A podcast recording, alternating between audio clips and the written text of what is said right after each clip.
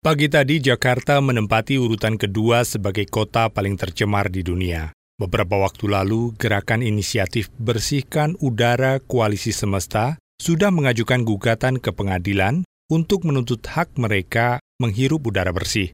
Terbaru, Komnas HAM menetapkan kasus pencemaran udara sebagai pelanggaran HAM. Siapa bertanggung jawab? Simak ulasan tim KBR yang disusun Astri Septiani. Selasa 8 Oktober 2019, Jakarta menempati urutan kedua sebagai kota paling tercemar di dunia.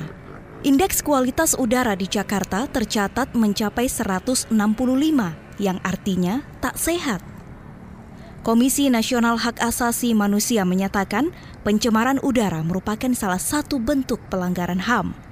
Kepala Biro Perencanaan Pengawasan Internal dan Kerjasama Komnas HAM, S. Rom Hamonangan menjelaskan, hal tersebut tertuang dalam Undang-Undang tentang Hak Asasi Manusia yang menyatakan setiap orang berhak atas lingkungan hidup yang sehat. Setiap orang berhak atas lingkungan hidup yang baik, dan sehat. Itu itu di Undang-Undang 39 tahun 1999 tentang hak asasi manusia. Tetapi ya, pemikiran manusia, pemikiran masyarakat, pemikiran para uh, elit bahwa yang dimaksud dengan pelanggaran HAM itu adalah pemukulan kan gitu kan. Hak untuk mendapatkan udara yang baik, lingkungan yang sehat, ini juga pelanggaran HAM. Kenapa kalau kebakaran hutan ada siaga-siaga segala? Sebenarnya di kota pun ada sebenarnya siaga. Cuman kita udah kebal kan gitu. Yang sebenarnya itu juga sangat berbahaya karena mengandung partikulat-partikulat yang sangat halus, antropogenik yang mengandung logam-logam. Ia juga menyebut kebijakan pemerintah seperti pemberlakuan ganjil genap untuk kendaraan mobil serta sistem modifikasi cuaca belum efektif mengatasi pencemaran udara. Menurutnya, kendaraan bermotor masih jadi sumber utama polusi udara di Indonesia.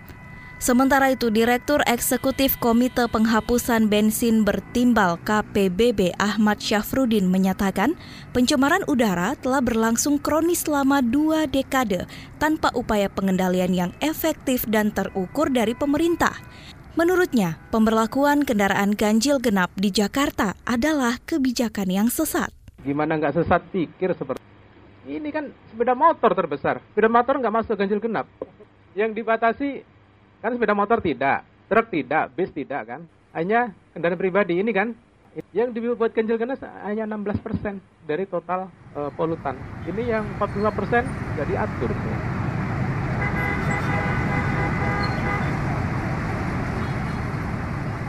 Menurut data KPBB, kendaraan yang menghasilkan jumlah polutan tertinggi perharinya adalah kendaraan bermotor, disusul bus, kemudian mobil pribadi.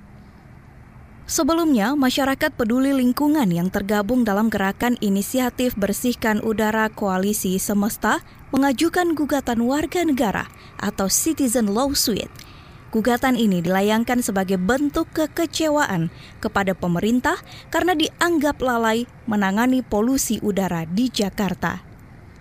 Terdapat tujuh pihak yang digugat, yaitu Presiden Republik Indonesia, Menteri Lingkungan Hidup dan Kehutanan, Menteri Kesehatan, Menteri Dalam Negeri, Gubernur DKI Jakarta, Gubernur Jawa Barat, dan Gubernur Banten. Salah satu penggugat adalah Inayah Wahid. Jadi ini bukan sesuatu yang Tiba-tiba. Uh, gitu. Bahwa sebelum-sebelumnya uh, dari para penggugat juga udah banyak orang-orang yang kemudian misalnya melakukan uh, banyak rekomendasi kepada pemerintah apa-apa yang perlu dilakukan dan segala macam. Tapi kan kemudian sampai saat ini kita juga masih tetap merasakan problem yang sama gitu. Sehingga kemudian kita berharap dengan adanya notifikasi ini uh, kemudian ada ada tindakan yang jauh lebih serius, lebih fokus, lebih terukur kita bisa lihat jelas gitu loh. Sementara itu Leonard Simajuntak yang juga merupakan Direktur Greenpeace Indonesia mengatakan pemerintah bertanggung jawab untuk menjaga kualitas udara karena warga berhak mendapatkan udara yang bersih dan sehat. Leo menambahkan, kualitas udara di Jakarta diukur dari berbagai parameter sudah berada di atas ambang batas aman. Pada intinya adalah mengingatkan pemerintah tentang tanggung jawabnya untuk menjaga kualitas udara kita tetap bersih dan sehat untuk warga. Dan itu adalah eh, hak konstitusional dari berbagai parameter yang sudah bisa dibuktikan kita dalam situasi yang hari ke hari dengan beberapa indikator kunci seperti PM2,5, PM10 itu semuanya di atas ambang batas aman.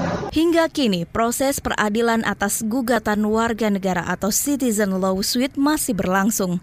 Meski dua kali sidang ditunda, masyarakat tetap berharap pemerintah bisa memenuhi tanggung jawab untuk memberikan udara yang sehat dan layak bagi seluruh warga negara. Demikian laporan yang disusun Astri Septiani.